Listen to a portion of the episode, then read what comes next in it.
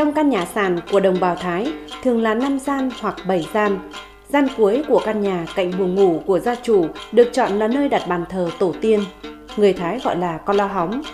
Nơi này chỉ có đàn ông mới được vào. Co lọ có nghĩa là một góc của ngôi nhà. Trong co lọ hóng thường đặt một chai nước trắng, 2 chén để rót nước. Chai nước này thường được thay trong những ngày cúng cơm của gia đình, 10 ngày cúng một lần, theo lịch của đồng bào Thái.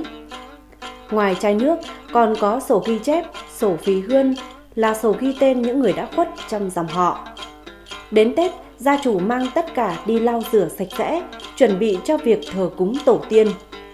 Đồ thờ cúng ngày Tết của đồng bào Thái thường là những sản vật của gia đình làm ra như quả chuối, 2 cây mía, hoa quả trong vườn, trầu cau, kẹo, bánh và ngày Tết không thể thiếu bánh chưng gù, bánh chưng tròn.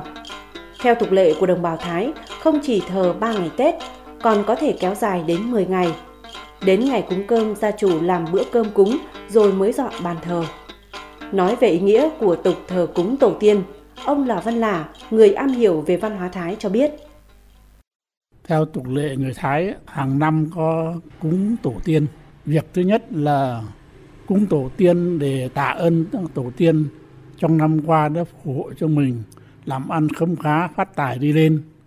Mặt thứ hai là sang năm mới, cầu mong cho tổ tiên phù hộ cho con cháu làm ăn, mạnh khỏe. Bàn thờ trong nhà đồng bào Thái chỉ được thờ tổ tiên của gia đình bên chồng, còn tổ tiên gia đình bên vợ sẽ dựng một cái lán nhỏ dưới nhà quay về hướng mặt trời lặn, gọi là hương nghe. Hương nghe để thờ cúng bố mẹ vợ đã khuất, tưởng nhớ đến công lao của họ đã nuôi con gái khôn lớn trưởng thành. Đến Tết, bà con mới sắm đồ như hoa quả, bánh kẹo, trầu cau, bánh chưng, hương hoa, mỗi thứ một ít để thờ cúng tổ tiên bên ngoại. Nhưng cũng có gia đình làm hân nghe để thờ cúng bố mẹ nuôi hoặc làm con nuôi nhà khác thì thờ cúng bố mẹ đẻ. Bà Vàng Thị Ngoạn ở thành phố Lai Châu, tỉnh Lai Châu chia sẻ.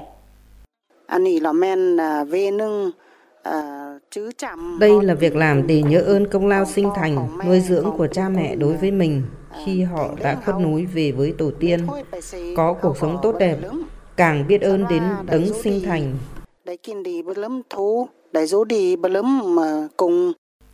Ngoài thờ cúng tổ tiên trong nhà, thờ cúng tổ tiên bên ngoại, đồng bào Thái còn thờ cúng chảo nằm, chảo đìn, có nghĩa là thờ cúng thổ công thổ địa và các linh hồn vãng lai không ai thờ cúng. Chỗ thờ này được đặt ngoài sàn. Bà con thường đặt 2 cái bánh chưng, 2 chén nước, một ít kẹo bánh hoa quả cho có đủ hương vị của ngày Tết.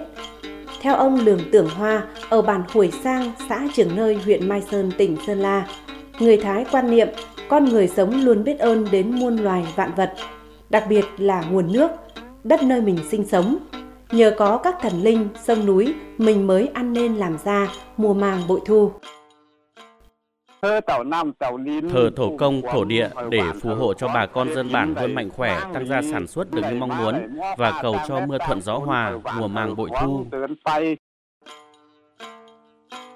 Cha ông của đồng bào Thái có lời răn dạy từ xa xưa là kiên lẩu nha lươm na, kiên pa nha lươm nằm, đẩy kiến nha lươm thú, đẩy rú nha lươm còng cánh ờn. Có nghĩa là ăn cơm đừng quên ruộng, ăn cá đừng quên nước, được ăn đừng quên đũa, cuộc sống tốt đừng quên người có công. Đến nay, câu răn dạy đó luôn nhắc nhở các thế hệ đồng bào Thái nhớ đến cội nguồn, biết ơn những người đã có công dưỡng dục, sinh thành và muôn loài vạn vật tạo nên cuộc sống ngày hôm nay. Và tục thờ cúng tổ tiên, đặc biệt là thờ cúng tổ tiên trong những ngày Tết đến xuân về, vì thế càng thêm ý nghĩa.